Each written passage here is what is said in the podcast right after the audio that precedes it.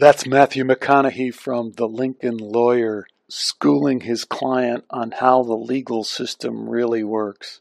It's a topic that factors into this interview I have coming up with attorney and investigative journalist William Ramsey quite prominently, especially when it comes to the case we're going to talk about, one of them, the West Memphis Three, and how it generated this ridiculous meme about satanic panic because as you'll hear, no matter what you feel about the legal proceedings surrounding Damien Echols and these crimes, there really should be no doubt that this is an individual that was deeply, deeply involved in satanic occult practices.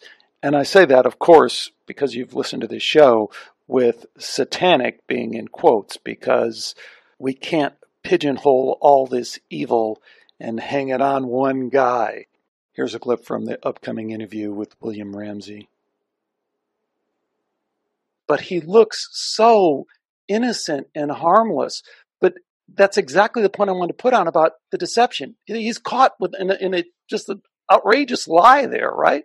Right. Yeah. I mean, they caught him in a lie that he was writing like a secret script. I mean, the the allegation is that he was obsessed with the occult, right? But they denied all that. But while he was in jail, what's he doing? He's writing this secret script that has Jason Baldwin's name and Aleister Crowley. And and then then he gets out. What's he do? He's right back writing books about magic with a K, and, t- and making all these very different interviews. He's quoting. He's talking about the moonlight. He's talking about rituals. He's tw- he's tweeting about it. I mean, it's just incredible that people can actually be be led on to think that that's not involved in this case.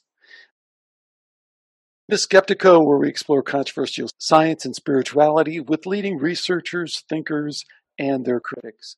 I'm your host, Alex Tsakiris, and today we welcome William Ramsey to Skeptiko. William is an attorney, researcher, author, filmmaker, and creator of William Ramsey Investigates, which is really quite an amazing, impressive body of investigative journalism and interviews. I've listened to so many of them. I think I first came across William on uh, Opperman Report, and uh, he's done a ton on there. But it's just an incredible body of work, and it's really, really relevant to the stuff that I want to talk about. And that's why I reached out to William, and he was nice enough to kind of come on and talk about some of this stuff. It's such a great fit for some of the stuff I've been looking into. Hey, some of the books we should mention, I pulled them up Abomination, Devil Worship, and Deception in the West Memphis Three. You guys have heard me mention West Memphis Three, and sometimes I say it like inside baseball, and I know there's a lot of people that don't totally get that. I mean, they get it kind of on a placeholder meme level, but William's really going to walk us through that because he's done some amazing research on that. And then there's Children of the Beast, Aleister Crowley's Shadow over Humanity. Really interesting book. And also, I should mention uh, a Vimeo movie that you can get. We'll show that in just a minute. And then finally, Prophet of Evil, Aleister Crowley, 9 11, and the New World Order. So, William just pretty amazing stuff there. It's uh, great to have you on. Thanks so much for joining me. Great. Thank you for having me. Glad to be here. So I think right off the bat, a lot of people are super intrigued, hooked into this attorney, researcher, writing books on Crowley and West Memphis 3, and not your traditional kind of uh, you know true crime stuff. I mean that's not that's not at all your thing. So tell us a little bit about how you came to do what you do william ramsey investigates. Well i was always kind of a person who was willing to research things that were not covered by the corporate media. I went to law school in dc and worked there from 95 to 98 and saw some very remarkable things. I briefly worked on the what they call the suicide of Vince Foster, which was really the murder of Vince Foster. He was murdered and dumped in a park, Fort Marcy Park. And okay, we really, can't just we can't just leave that hanging for people who don't know. Quick, quick sketch of that case. What it's how significant it is, what it's about, and why it's not a suicide. Right. So he was a lifelong friend, actually. I think he lived in the same town as Bill Clinton. He was a lawyer. He graduated, his name was Vince Foster, graduated first in his class at Villanova, which is a challenging law school. So it's a very significant accomplishment. And he worked in the White House. He was, I think, the chief counsel or a counsel in the White House. And he was tight. I mean, he was tight linked into those guys. He was there, especially. Hillary, right? I mean, a lot of other things maybe, but really, yeah, the Rose Law Firm, things going back to Arkansas, and there was all kinds of shenanigans and uh, criminality that were happening in Arkansas. There was a massive drug uh, laundering, op- running and laundering operation that was using Mena, Arkansas, which was a kind of a uh, airport that was in the middle of nowhere as a transshipment point for not millions but billions of dollars worth of cocaine, and all that money had to be washed and uh, you know there's you can get there's all kinds of investigations and people have talked about that aspect of how the Clintons came up in power, but. Uh, he was Vince Foster was found in a Fort Marcy Park. It was called Fort Marcy because it's an old Civil War fort that was made out of berms, really large pieces of uh, the Civil War soldiers, the Union soldiers, cut down tall trees and made this fort there that protected the Potomac and Washington D.C. during the Civil War in 1860s. And it's still a remnant, and it became kind of a became kind of a thoroughfare, and it was. I mean, it has kind of a sketchy background, but he was found there in a on a berm under unusual circumstances. He left for lunch. I can't remember the dates now. I believe it was 1994. Clinton came to the White House in 1992 and served two terms. Um, but he was found there, and it was immediately called a suicide. And it was super suspicious. And I, yeah, mean, like I like, was there. Yeah, we won't go into it too far, but I, would like right. to know your involvement. But wasn't it crazy? Well, like you know, burn marks. You know, gun on the left side gun, of the head. Right. right-handed. He was left-handed. Right. right. The gun was in the hand, which is almost never happens in a suicide right. because your involuntary shock goes through your body.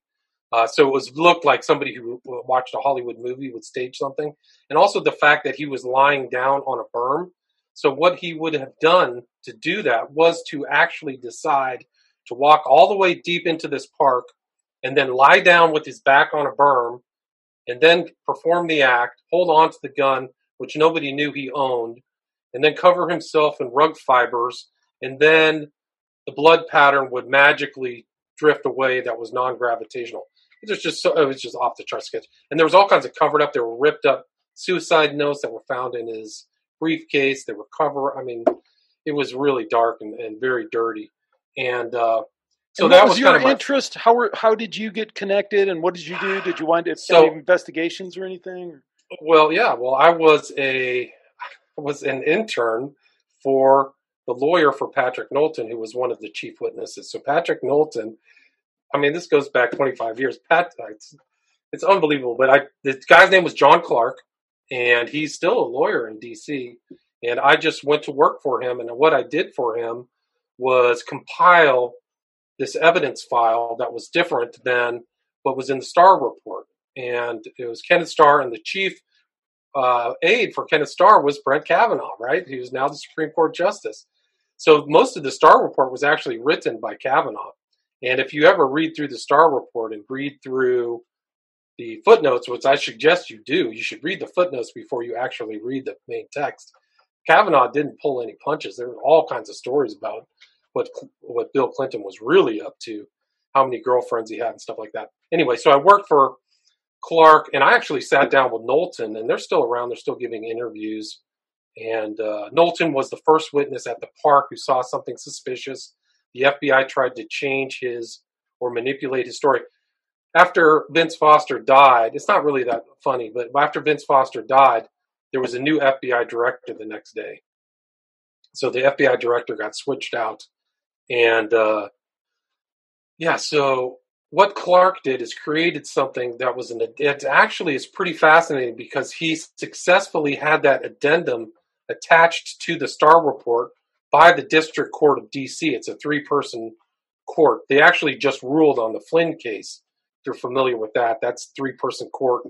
Uh, the writ of mandamus was accepted by them, and they're supposed they were overturned in the lower court with this corrupt judge, in my opinion, uh, by the name of Sullivan, who handled the Flynn case and an atrocity. He just shouldn't even be on the bench.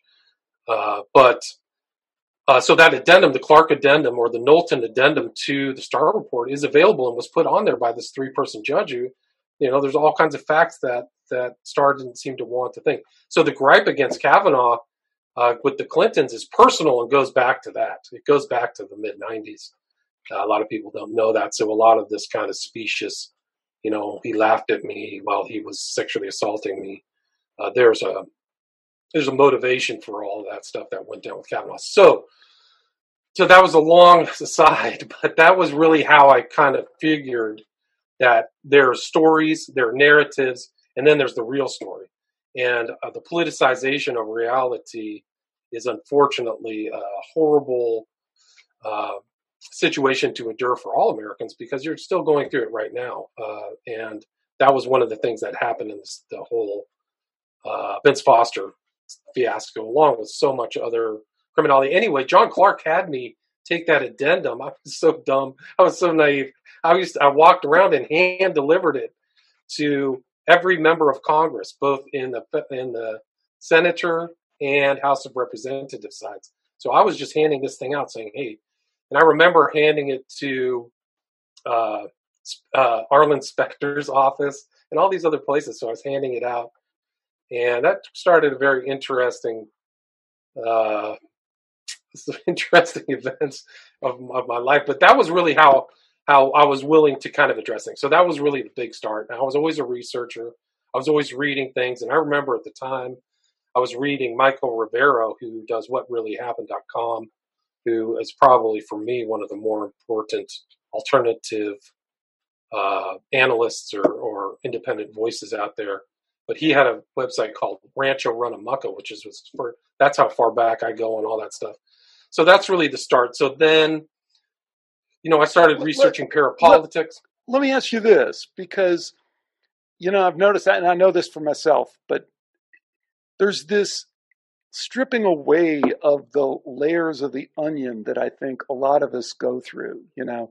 So you start, I can only imagine, such a great story. I mean, you're an intern, you're so impressionable. Like you say, you're laughing at yourself for being naive, you know, and we can all relate to starting a career and just doing what they say and kind of following the numbers. 100%. 100%. What was it like, though, as you got? I mean, the stuff you're doing right now is so, so far out there. I imagine that yourself back then couldn't even imagine you getting to where you're at now with this stuff in terms of being far out there. I can relate to that my, for myself. You know, I was always like, I would have laughed at this stuff 10 years ago. And now it's like so, so, real. It's, I think so. I was, you know, I was like always listening to people talking about JFK. So that was probably my thing. And I always thought they were kind of kooky and like, oh, this, this thing. And, but now I think they were all right. And I didn't understand the kind of secret society element, the elite mechanisms of control through the media. So I had to learn really a lot of that stuff firsthand. And uh, yeah, so I mean, I was super naive. I was I believed everything in my books. I followed the path of high school, college. You know, these are the state tiers of success, and you know, I I saw a whole different story. It's pretty amazing too because when I was in DC, I I had very close friends who worked in these law firms, and I actually know, oh, like the attorney for Jeffrey Epstein before he was murdered. Like I used to go over to their law offices on Fridays for free beer and like see all these guys Reid Weingarten. So I saw, I mean, I just saw a lot of stuff firsthand. I know people who worked at uh, and uh, the Plato Cacheris, who was uh, it was uh, Lewinsky's attorney. So I used to go to Plato Cacheris' office. I because all my friends we were all interns, you know, so we were all just kind of in the same kind of tier of reality at that time. So anyway, that's yeah. why like I doubted Epstein died committed suicide too. But you know, yeah. so the, these things do happen. These things really do happen, and there's a lot. And I never really kind of considered the occult, which you know is really something that I really started out with. Like nobody really wanted to talk about occult ideas influencing political events or the culture, at least at my time, you know, a lot of people would kind of dismiss you or you know, you're I've already been called a conspiracy theorist, theorist but my books I really tried to very rigorously cite them and, and try to maintain higher academic standard. Um, but well, I anyway. think that's what comes through, and I think that's what kind of intrigues people is you have that kind of uh, lawyer sensibility, and as you give more of the background, you can understand.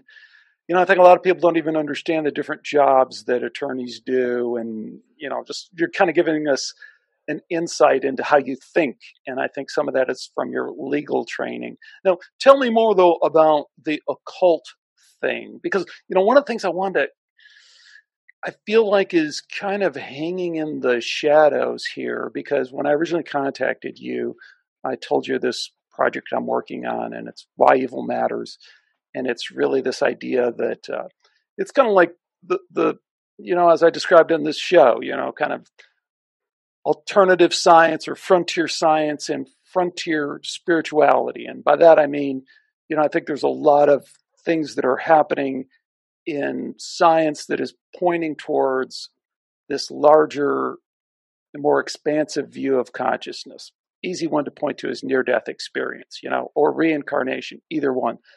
Solid science you can point to. I think, you know, 200 peer reviewed papers at least in near death experience. And the work that's done, been done in reincarnation, particularly at the University of Virginia, is just stellar work. Uh, no one challenges that. And it's been my position, not really position, just what I've observed over the last 10 years that I've done that, is that has shifted the dialogue uh, from, you know, we're going to talk about culture a lot, I think, because when you talk about West Memphis 3, that's what I love about that case. It pops us right in the middle of this.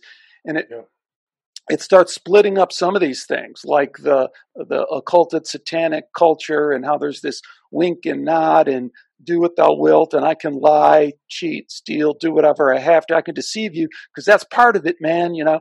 But then at the same time that we never talk about is there is this twin part of it that just isn't exposed, and that is the atheistic. Uh, you're a biological robot in a meaningless universe part of science so you go to neuroscience, and it's still, I mean, I repeat this every freaking show, but I can't help it. They don't believe that you have not only free will, they don't believe that you have uh, experience. They don't believe that consciousness is real. And when I say that, they mean that consciousness is purely an illusion, it's a byproduct of the brain. And when you get stuck in that materialistic paradigm, and science is built on that, psychology is built on that, neuroscience, and you know all this, I'm just repeating it you can't even begin to process satanic ritual abuse. However, you're going to pull that apart, you would say, what I've heard religious scholars tell me on this show, it doesn't matter if it's true, it only matters what they believe. And I'm like, well, no, you, you, you got that completely backwards. The first thing that matters is is there this extended realm of consciousness and are they somehow connecting with some malevolent force in that realm? You may not, you may dismiss that, but at least you got to look at the evidence for that and before you dismiss it and say, well, that can't possibly be true. But the funny thing about our culture is we have this dual thing going on where both are operating, where there's this, you know, Johnny Depp, uh, Duncan Trussell wink and a nod. You know, of course it's all happening, you know, in this extended realm. And then you got this other side of Neil deGrasse Tyson, you know, of course consciousness is an illusion. And then here's the shadow part that I just got to get out there because I don't want it to be like hanging is you have the the religious part and the Christian part.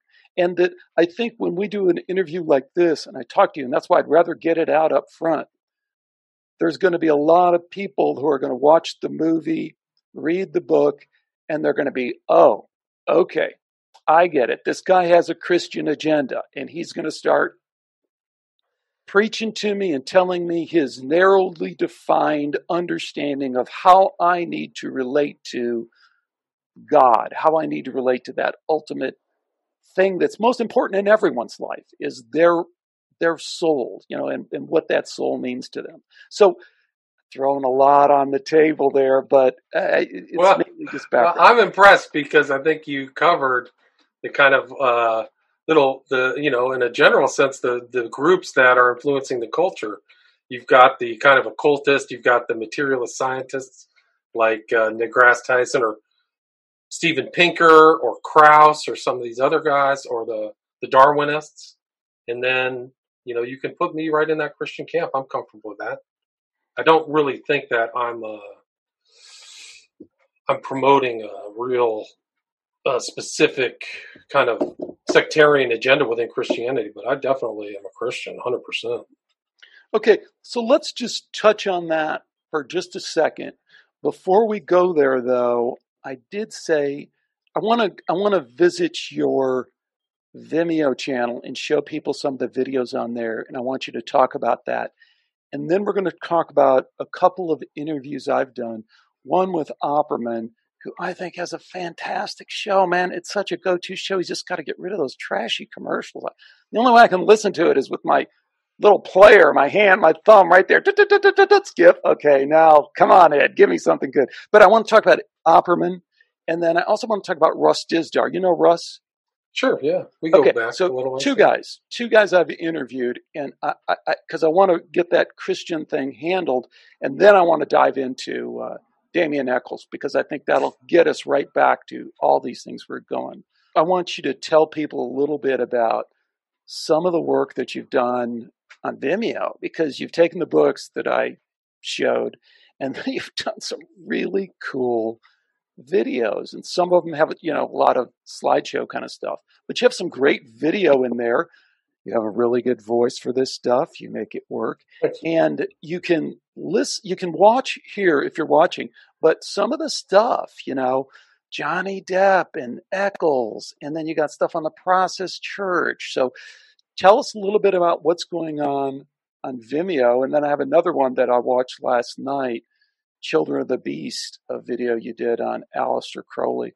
So tell folks a little bit about how these movies came to happen and you know how you feel about them. Well, they were kind of outgrowths from my books. So I've done uh, other than the Smiley Face Killers, which is about this, I think it's one of the most important true crime stories that hasn't really been told nationally, which is the abduction and disappearance of young men for the last 25 years, not only in the U.S. but all over the world. But uh, the other ones, the Children of the Beast, was an outgrowth of my book, and I really just wanted to kind of make a more visual approach to that, so that people could see that. Because a lot of the books, if you put too much in, too many images in there, it distracts from the narrative. But uh, if you kind of put it into a documentary format, I think people also can learn and see things uh, visually much better, obviously, in the documentary. So, Children of the Beast, Aleister Crow- Prophet of Evil, Aleister Crowley, 9/11 in the New World Order is another documentary, and then Occult Hollywood, Volume Two is out there. So I've got five full-length documentaries. My Children of the Beast documentary is beyond uh, full length; it's three and a half hours of uh, things of, of, of events that people say aren't happening, which is men disappearing, found in water, uh, adjudged a accidental death over and over again, hundreds of times. But uh, so that's how those really came about, and uh, that's really the, it. So the like Children of the Beast was really an outgrowth of my research into Crowley, which was an outgrowth of my research into 9/11, which was just a general outgrowth of my interest in parapolitics or occult politics, maybe. Um, okay. like all those things. Like that's how that's how my interest in the smiley face killers came about is because I kept seeing this symbol in my research into Crowley, and then it led me to think, okay, well, what are the smiley face killers? Is this an urban myth? And then I started studying it, and then I started seeing people or young men disappear and end up in water. The first one I studied was a guy by the name of Joey Labute out of Columbus, Ohio, and then I just was watching it. And my chief researcher, Jim Smith, has really been on the story. I think he's the best researcher out there on the subject. There are multiple ones. Gilbertson and Gannon from were the original kind of inquirers into the study. They wrote a book called Case Studies of Forensic Science, uh, Forensic Drowning. The interesting thing to me that I was totally unaware of is that you connect the smiley face the, the smiley face killer thing that a lot of people have kind of heard about and don't know kind of what to do with it and you've connected it to some of these same strange occult signaling, satanic signaling that's going on. And it is funny because ever since you mention it, I start seeing that smiley face in art, in t shirts, in all the right slash wrong places. And I like how you're very careful. Uh, again, you have this kind of investigator sensibility, just the facts, ma'am, in terms of, and you build your case slowly. You don't jump to a lot of conclusions. And even when we're going to talk about uh, Crowley and talk about the West Memphis Three, you know, you're very you're very careful to build your your case, counselor. So l- let me just touch on the, the Christian thing because because here's I think the the catch that, and then I want to let it go. But there is this sense among a lot of people that if someone is Christian, that they are they're so agenda driven and i'm guilty of accusing christians of this too because i think christians do not accept their culpability in some of this stuff. And culpability in the sense that just how the average person processes this and so really? In this day with the Catholic Church outed as systematic sexual abuse from the highest level directed from the Pope, you're going to tell me that this folds right into, you know, Jesus on the cross, Son of God. Screw you. And and further, I mean, what Crowley is saying, and, and this is what this is the, especially the reason I think we need to pull the Christian part about it, is that one way to read the Crowley narrative, the Crowley biography. And I think it's totally the wrong way, but it's the way they keep doing it is. He was rebelling against it, just incredibly overbearing Christian father who really was kind of a kooky, anyone would say, you know, it's taken the Christian thing way to this kooky extreme. No birthday parties, no presents, no Christmas, you know, all this cultish kind of stuff. And that of course you know then we can pack it back into the psychology you know oh you know and then we never have to deal with the real stuff that's going on. And i would maintain and then i'm going to let you respond to it. Maybe i'll play a couple of clips from ed and uh, and russ dizdar and then we'll we'll move on. But i'd say the same kind of thing with the rest west memphis 3 when you break that down it's going to if people haven't heard your stuff before, it's going to be stunning because you stack the evidence and it's just overwhelming but people are still going to process it as, oh man, satanic panic. Those damn Christians are at it again. They can't, you know, da da da da. So, in general, go ahead and, and respond.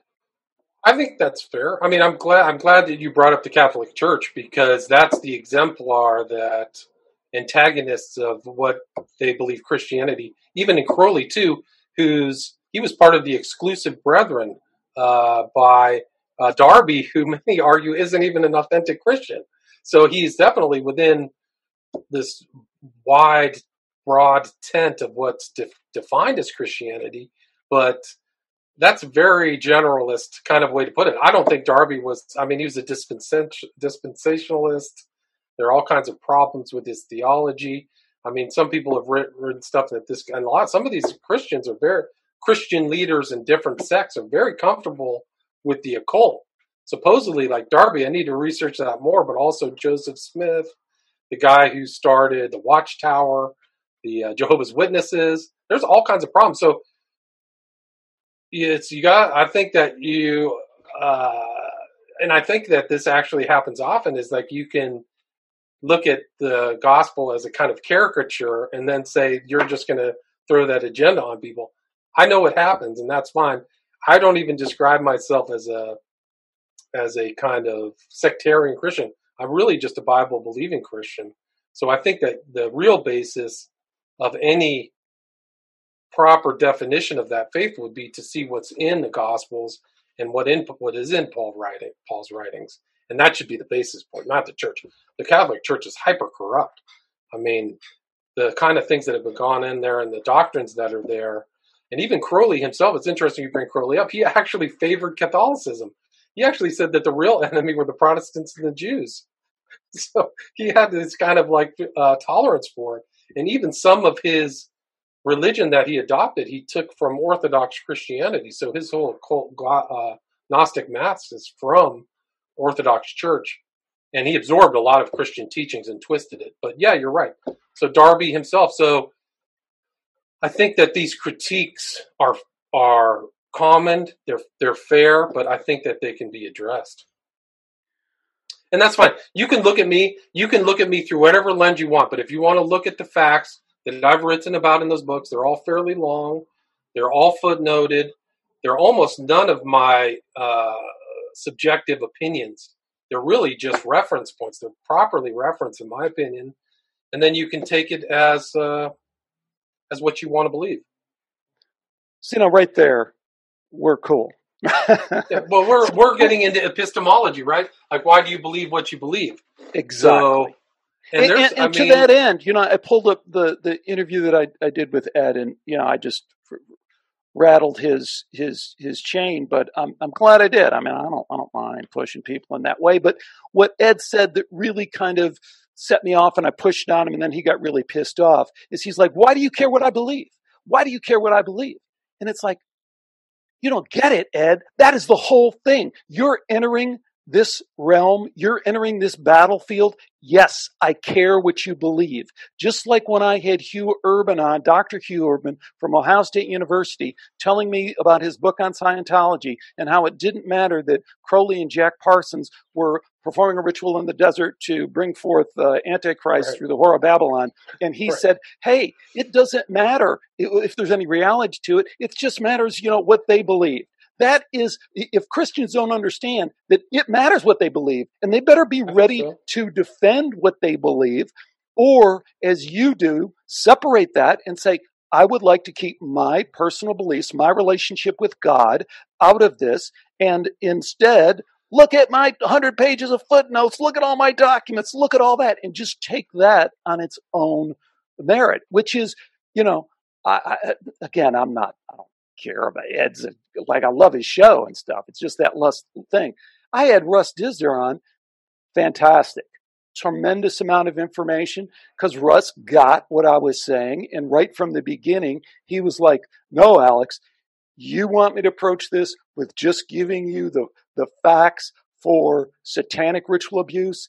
And I'm going to tell you about the victims. I'm going to tell you about what we find when we go to these sites and what we observe in terms of the, you know, inverted pentagram, the language, all this stuff, and let that kind of tell the story. And, and that's what I like. I mean, we're all biased. We all have our own outlook. I mean, I can't, I can't detach that from my books, my personality, and the way I believe about things. So I, I think people requiring total objectivity is unattainable. So people like always say, "Oh, you're biased." Well, everybody's biased. Age, race, education, gender, politics. So I think that that's fair. really, I think when you look at, like, I listen to the left and right. I don't really mind as long as they're really being honest.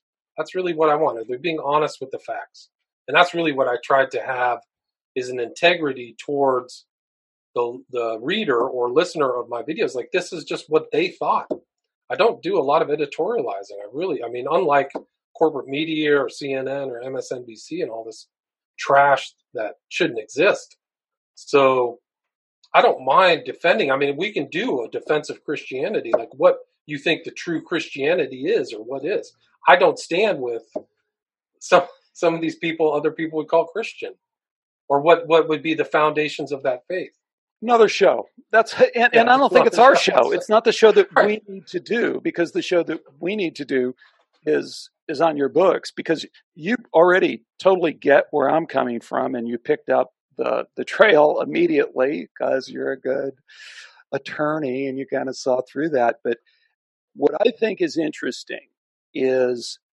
the link, the path, and the Damien Echols thing is just fascinating to me, and we're going to approach it and tear it apart. You know, so I've been on the trail of the Crowley thing, and I, I and, and I have friends who are in the magical community, if you will, and I have friends that are trying to make sense of that in a way that isn't crazy, that I don't think is evil, that I don't think is demonic, I'm not sure that really works at the end of the game, at the end of the day, in terms of my understanding of spirituality. But I respect that people have different ways of doing that. And I don't think that everyone who who looks in that direction is, you know, damned or condemned, or even doing it for for evil purposes.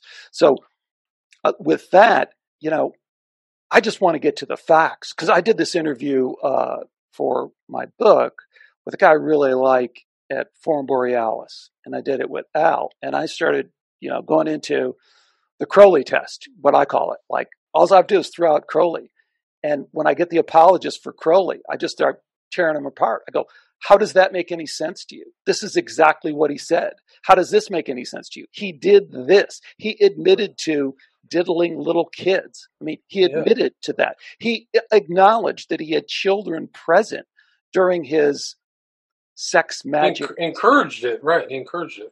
So, yeah, but there's all this apologist stuff, and that's the test that immediately splits it. But I'm kind of jumping ahead because I want to go back to people don't really know. Like uh, I was telling you, Forum Borealis, he's in uh, he's in uh, uh, Europe, he's in Norway, and I'm rattling off West Memphis Three, and he's like, "What's West Memphis 3? So if you can, just sketch out the the big picture of West Memphis Three. And I think the other thing that I'd love to have you talk about, and then I'm going to hit you with some more questions on the details because they're fantastic, is what happened to West Memphis Three? Because you know the the general impression is, well, they just found him innocent that they didn't right. do it. Right. Right. So they're supposedly innocent. They were arrested for a crime they did not commit. These are the standard kind of PR axioms that you'll see in almost every uh, article that is pro West Memphis 3, which there really aren't any very, there's very few anti West Memphis 3 out there. But the true crime story really started in May 5th of 1993 after three young boys went disappeared. They were eight years old, right in line with Crowley's teachings on human sacrifice in magic and theory and practice. They were eight years old. They went, they disappeared. They were found the next day in a ditch in a, in a little area called Robin Hood Hills outside of West Memphis, west of Memphis, Tennessee, across the Mississippi River. And they were two were found later after a medical examination to have been drowned. They were tied up in a very strange manner, ankle to wrist. One had bled out after his genitals had been removed. And so it was a particularly graphic and brutal crime. There was blood all over the place. It was never admitted into court, but the luminol tests were taken, and so there was blood all over that area. And there was an outcry trying to figure out who who did this. There was a suspect that was mentioned by a probation officer by the name of Jerry Driver, who said that this young man by the name of Damien Echols' real name, given name was Michael Hutchison, was his born name, but he changed his name to his stepfather's last name and took on the name Damien. And so he was investigated. He was brought into the, uh, and according to the court, the records that are on the police records, he was brought into the police office. He was questioned. He failed a polygraph test. He said, "If I talk to my mom, I'll tell you everything. If you let me talk to my mom," so he went and talked to his mom. Then he clammed up. But the investigated investigation continued. They didn't have enough evidence to arrest any of them until they brought in another young man by the name of Jesse Misskelley on June 3rd of 1993, who then confessed and implicated Damien Echols and Jason Baldwin. And all three were arrested. They were tried separately uh, due to some evidence that was going to be put in a trial. And 24 jurors found them both guilty. Damien, uh, Damien Echols was over 18. He was given the capital punishment uh, and the other two pretty much got life sentences. Um, and then there was the probably the key lever in creating doubt in the public's mind was the involvement of an HBO documentary. There was really a trilogy. The first one was titled Paradise Lost, which came out in 1996, and then there were two others that uh, I think it was 2001 and maybe 2004. I can't remember the exact dates of when those came out but there were three. They cast doubt upon the guilt. The first one kind of was somewhat ob- objective, uh, but the second one kind of blamed one of the stepfathers by the name of Byers, and then the third one pretty much implicated another man by the name of Terry Hobbs. Created kind of a furor. It it snowballed. Other people got involved. Celebrities got involved. Money was raised. Uh, possibly they're saying a huge amount of money, ten to twenty million dollars probably the best appellate attorney out there, got involved and put pressure on the state government uh, through new laws that had been created about DNA testing. And there was going to be a hearing in 2011, I think in December, to judge whether some of this DNA could be used. But in August 2011, an agreement was reached, and the three pled guilty. So they already had all been found guilty. Uh, they pled guilty again to first degree murder. They admitted on signed documents. You know, they're adults now, but through the best attorneys really available, uh, that there was enough evidence to possibly convict them again. They went to court. They were put under 10 years of probation. They were let out while professing innocence on something called an Alford plea, which is a Supreme Court case uh, based on a Supreme Court case called Alford v. North Carolina, and which allows you to profess your innocence publicly while pleading guilty. So they're basically guilty. They're still guilty and under probation until next year. I asked you to keep it vanilla, and man, you really kept it vanilla. Because let me let me kind of pull you into the real stuff. Like anyone who goes and Googles West Memphis Three, I'm not exaggerating. The first five, you know, first 10, second 10, third 10, satanic panic, satanic panic, satanic panic. That's the only thing you hear about this case. It doesn't have anything to do with the facts. It's all and, and that's what's going to be so interesting as we dive into this. Why did this become the kind of poster child for satanic panic? And why do we think that that that's not accidental? It's it's just it it can't be. And all again all the wrong people wind up lining up with this guy and flashing you know satanic signs and all the rest with this guy. And statements yeah all kinds of stuff I mean, it's all over there. So why is it satanic panic if the guy's a member of the OTO while he's in jail, while he's also just recently admitted to be part of AA, which specifically traced to Crowley, who wrote in his own writing on Vice that he was prosecuted for his love of the knowledge of Aleister Crowley specifically. And it just Crowley's name pops up all over us, and that's really what piqued my interest in this whole case. Isn't it true, William, that we have evidence of him like performing a satanic ritual in a burning garage that he set on fire. I mean, and then go ahead on that one. Well, that's true. I mean, that's in the, that was an original case. They say that he was prosecuted for wearing black, but he was actually arrested before the events for kind of moonlighting, I think, in a abandoned trailer. And then there was testimony of all kinds of weird stuff he was doing. And there was other statements in the court files, which I included in my book about them hanging out at Stonehenge, the involvement. I mean, just crazy stuff, off the charts. Off the charts, and you do do an amazing job in the film. Let me pause for a minute. Let me see if I can pull that pull that up. The best type of human sacrifice, correct? Yes, sir. Okay. But Aleister Crowley doesn't have any particular significance to you? So the prosecutor at trial had a photocopy of Aleister Crowley's magic in theory and practice on his desk. I know who he is. I've read a little bit about him, but I've never read anything by him. Let me show you. Okay, I'll I'll stop it there if I can, but I want to give people a little bit of a taste for the excellent movie that you put together.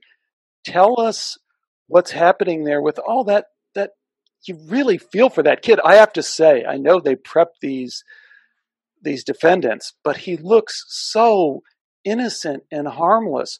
But that's exactly the point I want to put on about the deception. He's caught with in a, in a just an outrageous lie there, right? Right. Yeah. I mean, they caught him in a lie that he was writing like a secret script. I mean, the the allegation is that he was obsessed with the occult, right?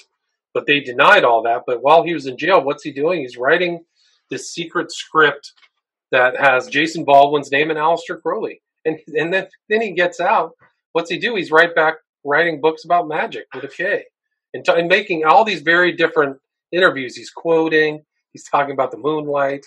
He's talking about rituals. He's tw- he's tweeting about it. I mean, it's just incredible that people can actually be be led on to think that that's not involved in this case.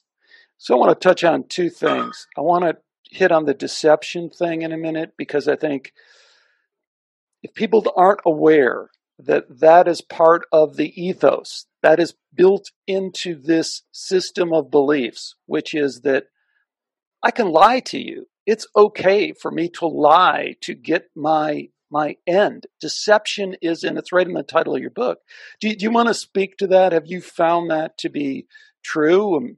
Absolutely. I think that they lie about all that stuff. They lie about their secret society uh, associations, about who their friends are, about their signals. There's a real wink and a nod, just like you mentioned, within these groups. So I think that not disclosing, you know, omission, what did Orwell say? Omission is the greatest form of lie.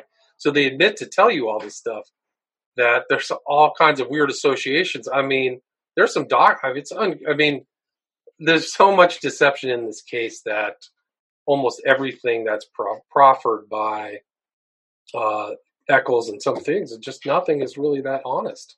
He said that he was sick, that he was beaten in jail all the time, that his teeth were going to fall out, that they had to take the deal because he was going to die. Hey guys, I just wanted to jump in for one second with a couple additional points that I wish I would have asked William, but I didn't. So I'm going to try and get those in here. And these come directly out of his book, Abomination, Devil Worship, and Deception in the West Memphis Three Murders. And it's really important for getting to the bottom of this question of whether Damien Echols did these deeds, these horrible, evil deeds. And I have to make the distinction because a lot of people don't get this it doesn't speak to whether or not he should have been released. You know, whether there were some technical uh, requirements in the legal system that weren't met, or whether any of that stuff. That's separate from whether the guy did it. But the guy did it. I mean, the interview he has in the book the inter the police interviews they did. And these police interviews are tricky because police in these situations do some pretty I don't know, to me, kind of shady kind of thing. Like one of the things they do to people is they say, okay, uh, who, who do you imagine would have done this crime? So they, they get him down this whole line. But listen what he says. First, Damien confirmed that he liked to read books, and one of his favorite writers was Church of Satan founder Anton LaVey and the Satanic Bible. Now, that, again, you know, for the people who are apologists for Satanism, they're like, hey, you know, you should be able to read whatever you want.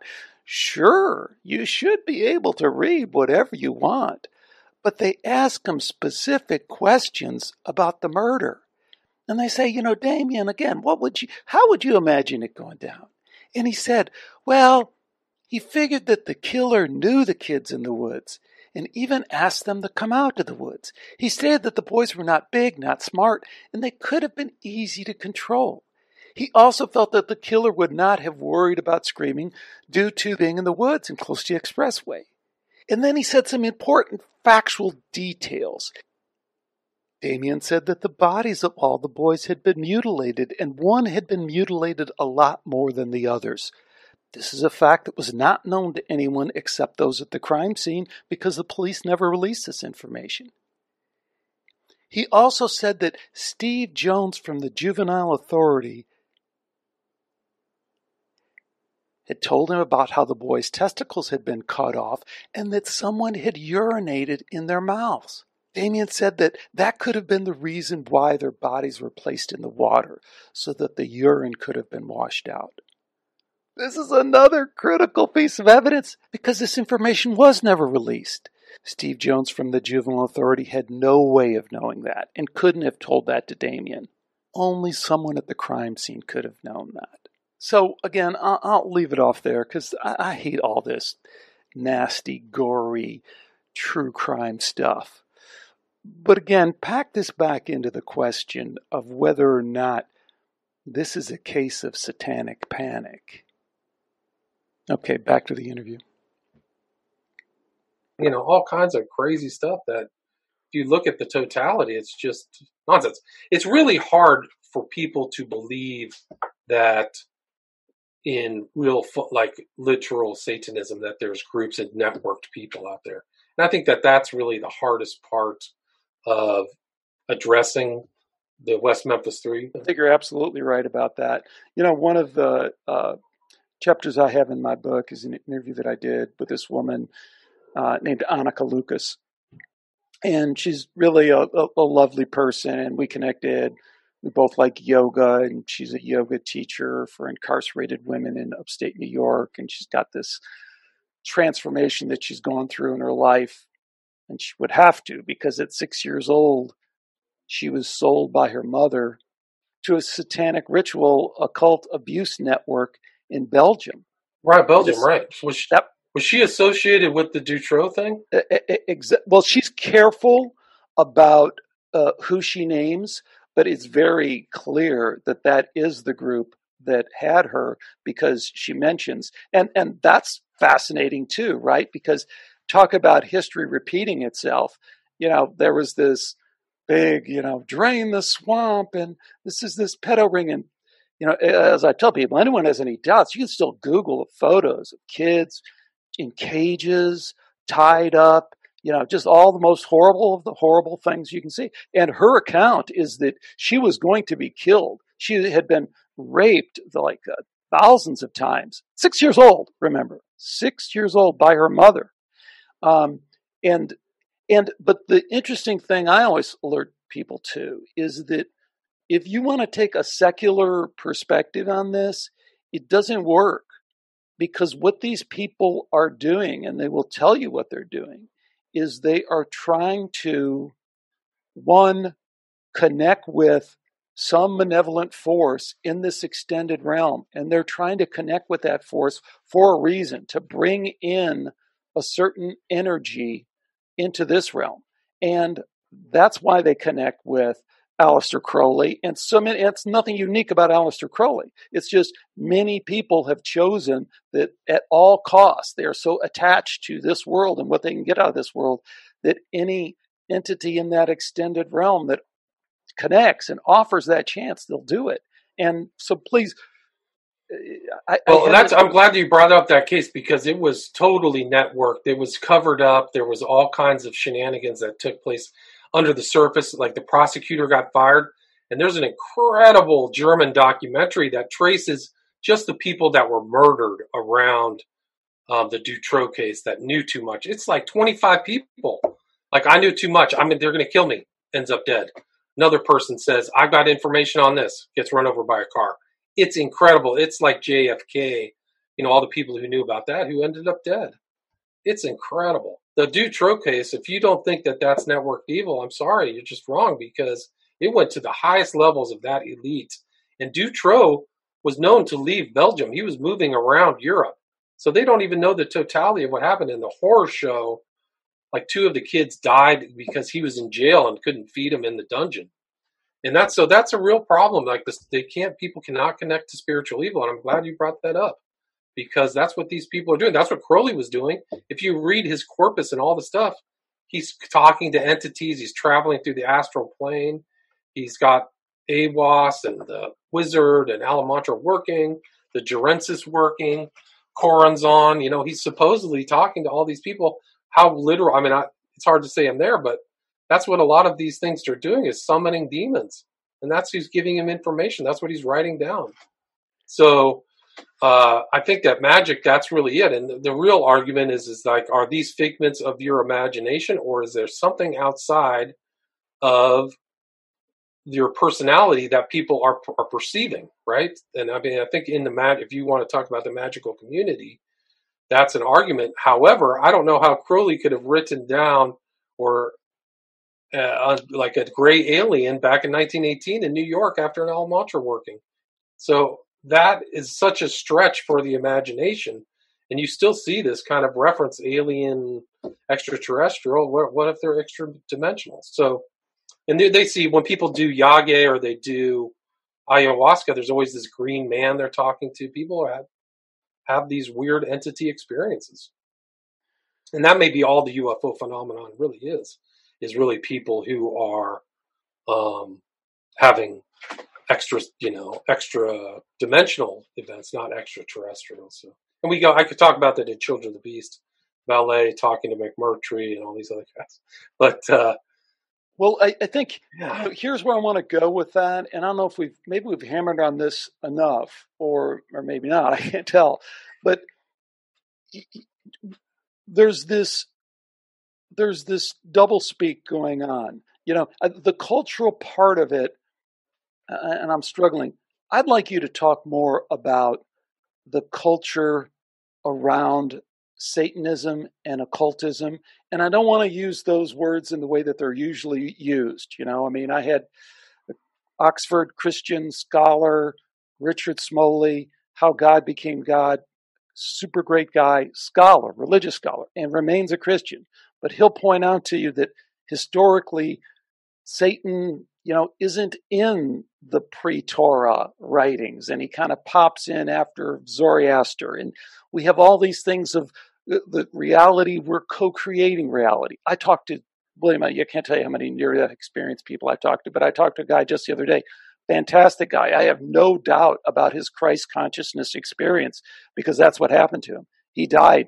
He was actually he went to kiss his girlfriend at the commuter train and the door closed on his coat Oh wow. Dragged him under the train and he died and he saw jesus and he had this incredible experience i don't doubt that he had this incredible experience in this consciousness realm with jesus but then i asked him i said you know david a lot of people i've talked to that have multiple near death experiences they sometimes say that the the christ figure kind of gives way to an even greater and a higher God, you know, and there's hierarchy. And he goes, I can't deny that that isn't true because I got a sense that there's more for me and stuff like that. I'm not trying to, like, I'm not trying to kind of preach to you on, on any of that stuff. I'm just trying, what that opens up to me is the possibility that we need to consider an unbelievably varied realm in this extended realm, which is even more complicated than our realm. And that to be, because we don't know what these guys are doing exactly. And and I'm I'm uncomfortable with just saying a demon. Oh, they wanted a demon. I just don't think we know enough. We know it's evil. We know it's dark. And I'm just kind of rambling here, so save. Well, no, but I think it's interesting because you can even look out of the biblical context of the these like uh, demonic entities are all through kind of the global mythos, through all of these legends and stuff like that. That there's bad spirits. Almost every culture has some kind of reference to these kind of things that are outside of themselves, um, not ghosts or something, but some kind of evil presence. So it's a commonality, not just kind of in the Bible where the New Testament talks about Christ being tempted by Satan. And there's actually references to, uh, you know, Satan right there at the end before in Jerusalem at the Last Supper with Judas, right? Satan enters into Judas and he goes and betrays Christ. Uh, so, but even there's even a reference to Satan in, in Isaiah, for example, which is the Old Testament. But yeah, before that, maybe not so much, but there's definitely even the Mosaic is is fighting against. It's interesting because in the Bible, Paul mentions Moses contesting against the two magicians of the time uh, in Pharaoh's court, Janus and Jambres, but they're not mentioned in the, the Exodus or Mosaic narrative. So Paul seemed to have some reference to these two magicians, and there are magicians in the Bible like Simon Magus and the witch at Endor. So this kind of magical tradition is a part of human civilization, a dark magic, maybe if you want to call it that. But uh, you know, so so something outside of yourself, like some demon, I think, extra entity or something like that, isn't that hard to believe. And then if you want to say like on people who've had experienced miracles, near death experiences, um, you know, there's varieties of religious experience, just like that book said. So I don't think it's outside of that. I mean, So it so happens we're- whether it's within the Christian Christian tradition or not. Right. So we're kind of pushed in this box. So we're, we're we're kind of in agreement that that we're being kind of pushed in this box to either deny evil, and when I say evil, you know, let's try and work towards a definition. This kind of soul crushing, extra dimensional help in order to destroy someone's soul that's evil. We can kind of Right, right. drive that one to the ground and say, okay, I don't know about Right. drone striking, you know, a wedding party in Yemen, which I think is pretty bad, but Evil, who yeah. knows? It, it has some geopolitical aim or something like that. This, we, we can more clearly say, yeah, that's, uh, can't see any other way that that isn't evil. So then what is the play in culture? Why do we have this this divide? Why do we have, like we talked about the very beginning, you know, the Neil deGrasse Tyson, who we, we really think is probably just completely oblivious, you know, is just happy living in his materialistic world. And then you got the kind of Hollywood, you know, which you've just explored extensively, is going like, Right. man, we're we're way past you guys. We're we're Yeah. using this we're using the force. Right. Oh, well, yeah, it's a good point. I mean, look at Johnny Depp. He supposedly uses these entities to inform himself on all of his roles.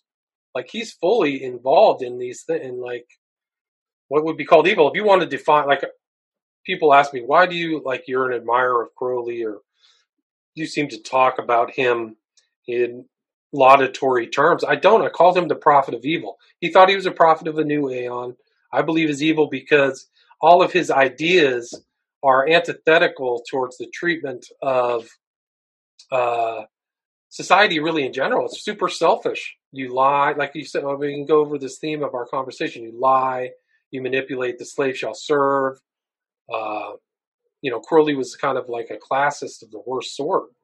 But uh, I think the definition of evil is like what people are willing to do to their fellow man to get worldly benefits, whether it's money, sex, fame, uh, kind of the standards, the standard sins, and then you can kind of counterpose pose that at least teaching of Christianity, which are somewhat universal, is like Christ is a servant, right? So he's and you turn the other cheek, and you know there's these teachings here where you're not supposed to propagate trauma or hurt on somebody else. That's kind of like what turning the other cheek is. You don't strike back and so it does it kind of lessens uh, you know whatever whatever harms are going out there it doesn't it doesn't it doesn't engender that kind of kind of malevolence towards people you know people hurting each other so you know i can i can definitely see Crow, and crowley himself is in really i mean it's interesting too about how many of these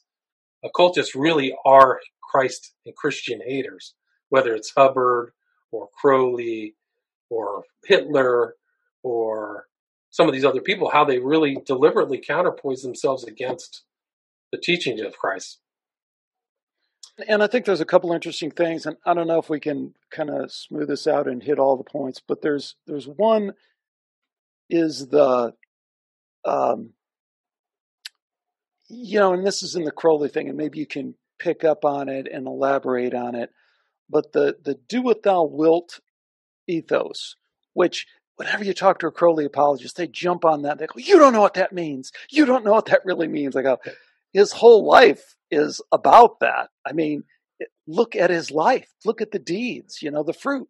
Um, but I guess related to that is is kind of this um, Sabbatean Frankist kind of we can't all be saints, so let's all be sinners, and this kind of Crowley, I want to do the most horrible, but then they twist it into again this Christian thing of because that will in this twisted way bring about the next coming of Christ. Right. right. You want to speak to that at all? Well, I mean, I think that you know Crowley said he got got power from transgression, and I think that's a very common theme within occultists or Satanists or whatever, however you want to call them. So, uh, and I think that the worst crimes I think are, you know, it's an inversion. So, um, definitely it's there in Crowley, and it it was funny. Like somebody asked Crowley, "What if you have two people whose wills doing what they will? What if they conflict? What if they're headbutt over it, and he didn't have an answer for that. So you can just see is the wreckage of Crowley's life, the ruined lives, the wrecked lives, the suicides. You know, he would just uh, it was like an energy drain on almost all of his scarlet women, branding him on the chest, and then when he was done, they were done. They were not giving him this spiritual energy that he wanted and he just moved on. So uh, I don't think that his life. I mean, if the apologists think that he lived an exemplary life, I think that they're deluding themselves. There's a lot of delusion in the Crowley followers, and there's a lot of uh, simplification. There, a lot of these people don't really. The people who admire Crowley only saw him one side, which is his religion, but not his real personality and the way he behaved toward others. You know, so uh, I don't think that the, the truth. They, I think, I think if they look at the truth of really what he did, and that was really one of the things that why I was inspired to write a book about Crowley is because of all of the, you know, kind of uh, expurgated elements of his life that people just left out. They just call him a great man, a liberator of humanity, and all this other stuff. But he was down. I mean, he was an outright Satanist. He admitted as much that Aiwass was Lucifer, and you know, the devil of the starry universe. So he just he just concealed it and uh, camouflaged it much better than maybe uh, kind of a you know person like LaVey.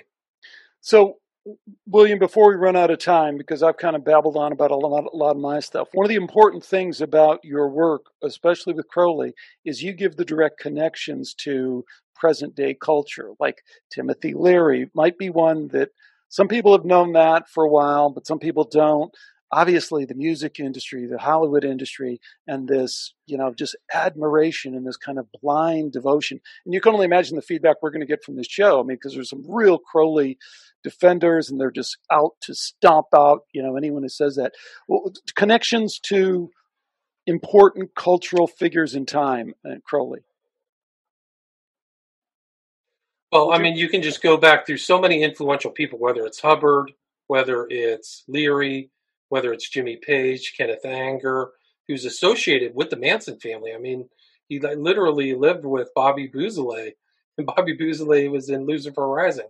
And it's some uh, one element of the whole uh, corpus of works about Manson that you almost never hear about is that Beausoleil, who murdered Hinman, was living with Anger and was in a movie with him, who was also considered himself a warlock and was also associated with so many other cultural events and still alive still alive today, believe it or not. Anger has been friends with Jack Parsons and and Marjorie Cameron all the way to today. And also, it's also an element of the elite because one of his great sponsors was J. Paul Getty Jr., one of the richest men in the world who paid whenever Anger wanted to take flights, he just got a carte blanche payment from the Getty family, which tells you a lot about the elite. And Getty used to get in do all kinds of weird rituals and tombs and stuff. like, I mean, it's just you really, if you really look past the the curtain of these people, they're much darker than you can imagine. So, um, I think that that culture is very important, and it's usually left out. And these histories of these people, they probably, like I said, it's an expurgated herd. It's a selective history. So if you, we can go back to the very beginning of our talk, where if you have a materialist, Darwinist, uh, you know, person without a kind of a spiritual view, they just won't even look at these things as important markers upon character and how that character plays itself out in the real world. They just won't even accept it. Then, if you have the occultists, they're deliberately keeping that out. So, you have a, there's a real histor, historiographical problem because a lot of these people move into these not into these characters and their understanding of what they're really doing because there's parties deliberately, whether because of their own inherent biases or intentionally because they're occultists, which is to hide something, keeping that out. So, and that's really when you see these characters, how if you don't get all the facets of their character, and like Hubbard, who was the source, I mean, all the same kind of fake prophecy type stuff.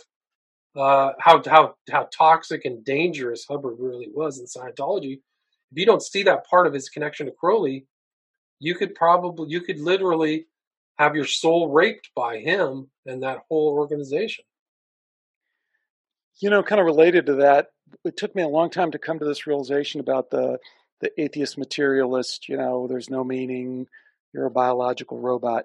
The whole top of your brain is just a big deceiver of reality to uh, perpetrate perpetrate your genes. That's all it is. It's impossible for me to accept that that isn't conspiracy. Also, that that isn't orchestrated, because right. what it, it, just totally fits into the playbook, you know. And people don't realize that to do that, it doesn't require a completely orchestrated kind of thing. You just put the cheese in the maze where you want these little rats to run, and they, they don't even know what they're doing, but they're they're doing the bidding of someone who says, "Hell yes, I want people to think that life is meaningless and to just be materialists and consumers."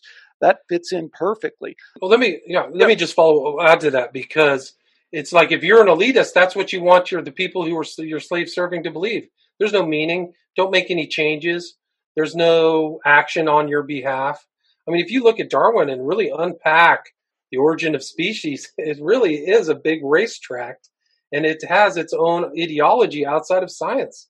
It's about the most favored favored races to and the struggle for survival, right? That's the subtext of it. If you ever see Darwin, he's making the occult sign of silence. So this kind of occultism has been around forever, pre Crowley. He just adapted and adopted and stole it, or lifted. But um, it puts Darwin in a completely different light about what his real objectives were and why the Royal Society wanted to promote those objectives, which is basically the King and Queen of England. So well, it justified their whole empire, right? Totally, and, and especially if they're at the top, the global empire. Sorry. No, no, no. That's I'm sorry, but especially we did a bunch of shows on uh, Wallace. You know, who was the contemporary of. If you go back in the history books, like 50 years, the co-discoverers of evolution were Darwin and Wallace, especially if you go back 75. Right. And Wallace is kind of erased out because Wallace comes to the conclusion that there's a higher order of consciousness to this. There's no getting around it. And in fact, I've had some scholars on here, and they make a very convincing case that Darwin plagiarized Wallace's writings in order to get his get his theory because he didn't have the data. Wallace was in the field collecting just widely the data. He stops on the Galapagos Islands, which is great, you know, but he gets this very narrow bit. Wallace is you know, he's the working man kind of thing. He's out there having to struggle and collect all these things. I forget where he was, but you know, anyways, uh, that's a story for another time. Because here's the other question I, I wanted to skip back and really, really dig into this one. What do you make of, you know, we see the Hollywood thing and we like, we get that that Johnny Depp is in. You know, I, he just looks like a tragic figure to me. He just looks like somebody whose soul has been sucked out of him. You know, and so many people. I know that's going to sound kind of churchy to people, but I don't. I, it, it, don't you see that? I mean, don't you see that in some of these people? But other ones, you you feel like maybe they're just being duped, and that's where you really feel sorry. They're going to the parties and you know Abramovich is, you know, cutting up the cake and isn't this cool? And they don't understand what's at play, or do you think they do? Well, I mean, I could probably analogize it to my life. They had just a naive view of certain things. You know, I had a very naive view of American politics. I, you know, and there's a lot more going on under the surface than you could imagine. And it's probably the same in Hollywood. People wanted to be famous or they wanted to be in the arts and they might not even know what it takes to get to the top. And I think that Hollywood, for example, at least recently, I think you've got to be initiated to get to the top one way or another. You're either into pedophilia or occultism or just something dark. So everybody knows something about somebody else, you know? And that's why, like, a guy like Weinstein was raping people for decades. I know the most, the, the amount of people who come forward is probably just, you know, a tip of the iceberg for that guy. So there's something really creepy going on in Hollywood. And I think a lot of those guys, if you really read about some of these stories, it just, I mean, if you have you ever read Crazy Days and Nights? It's a really good, it's a really good website, but they are leaking information from these guys that they're just monsters, man. A lot of these stars and celebrities and directors were child rapists. I mean, bad. So I think that that's how the system kind of and a lot of people who survive some people don't survive in hollywood. They crack and they leave or they just are disillusioned. But the ones that have been there forever johnny depp's a perfect example. If you look at this court case that he's having with amber heard's involvement they have a recording of that guy just howling in pain. Like there's something like about him that uh yeah it's wrong i mean you can his association association with echols and he was one of the chief financial backers to get Echols out, along with Peter Jackson. So, um, do you know who uh, Chris Knowles is? He writes a blog. Yeah, yeah, I know Chris Knowles. You know, I, I mm-hmm. interviewed uh, Chris a few weeks ago, and uh, I think he's like me. He has some friends who, you know, we like and respect, but are kind of in this magic community, and we keep going, "What are you doing, guys?" But he said it so perfectly. He said, "You know, if you think you're talking to this demon or this entity, and they're going to do these fantastic things for you, what do you have to offer in return?" And I thought, isn't that, doesn't that just ring true on a kind of personal level? How do you think you're going to make that deal work? You have nothing except your soul to give. And that's what you will be asked to give at one point or another, you know? Very good point. Very good point. Hey, last last point, and then I'll wrap it up. I appreciate you. Okay. Push it right up to the 90 minutes. Russ Dizdar has a really interesting theory. It's going to sound completely wacky to a lot of people, but I got a lot of reason to believe that he's on the right thing. And that a lot of times when you hear about this sexual abuse of children, pedophilia, that it's not even so much about sexual abuse, it's about traumatizing children in order to create this dissociative identity disorder because it is a direct link to making them more vulnerable to spiritual attack. And the crazy thing about that is that connects directly to stuff we've learned about MK Ultra and that we were trying to weaponize that dissociative identity disorder aspect because we learned that it's almost like a technology. It's a secret code. Yes. And what do you think about that? Do you have any thoughts? If you're, I, I think he's right. I think he's right. I think that that's true. I mean, I think that that's I mean, in a very dark way. A lot of the stuff that happens in the Catholic Church is to keep people in the Catholic Church so they get traumatized, right? They become helpless. They become less less uh, active, so to speak, or authoritative. So I think that that's that's definitely, uh, belie- I mean, believable, right? I think that that's what they're doing. They're, tr- they're deliberately traumatizing the kids as well. Yeah, for sure. Hey, and you William, can see that in in some of these cases, McMartin and stuff, the kids are deliberately being traumatized, or or the Finders case. I mean, there's these they're all using these same techniques, and these strange occultists are running the whole show. Look at the Finders case, man, terrifying.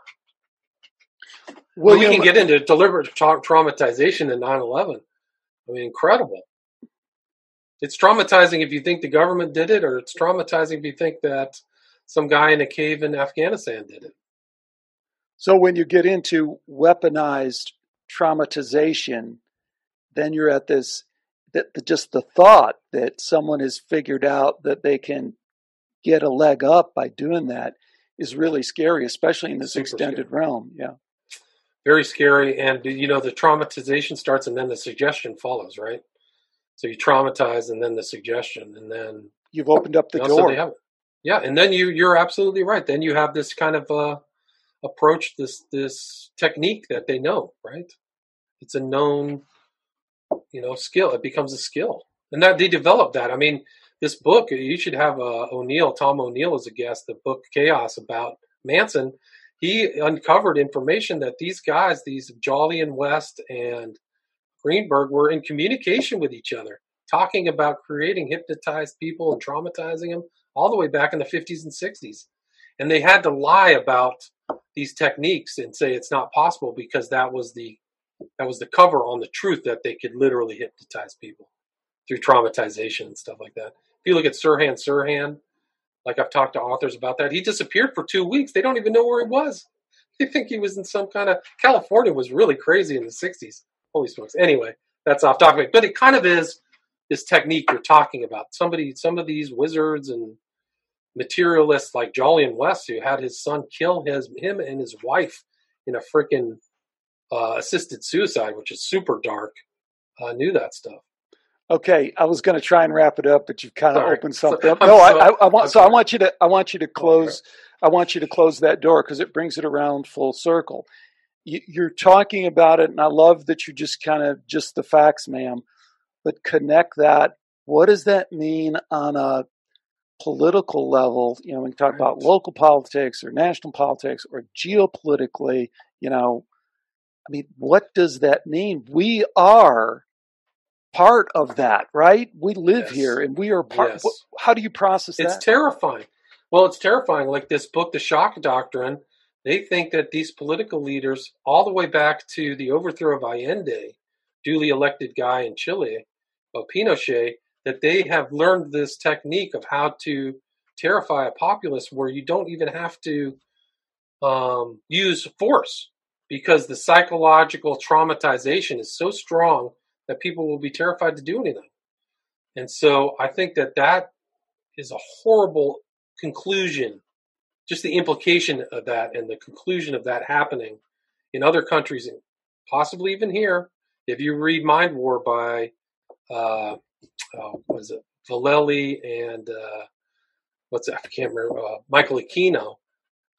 There's a guy. Don't be surprised if these guys are using it on you. I mean, that's what's really scary is these Well- techniques. They know it. William, I, I've avoided in, in all my shows, even talking about COVID, never brought it up.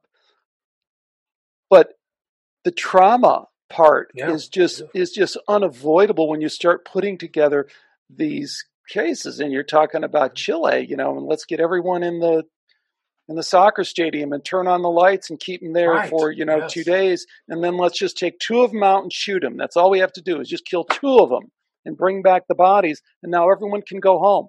That's it. Yeah, you only point. killed two. You know, yeah, they only killed in that whole overthrow. They only killed three thousand people, considering it was a huge country. It's not. I mean, compare. It's a tragedy, but to to pacify the entire country, it's not that many people dead. So, so William, it, it's been just awesome having you on, especially this end part. I hope people can get an appreciation for just, gosh, the depth of knowledge. And I almost feel like maybe we didn't. We, I pulled you around in too many wrong places, but I couldn't help it because you just know so much, and I wanted to pick and poke at so many different things. Tell folks how they can stay on top of this work, where they can find you're going, and keep up with your shows, and keep up with your books, and maybe what's on the the horizon coming up. Well, I've been doing documentaries recently, so my documentaries can be found on Vimeo under William Ramsey. I have five documentaries there.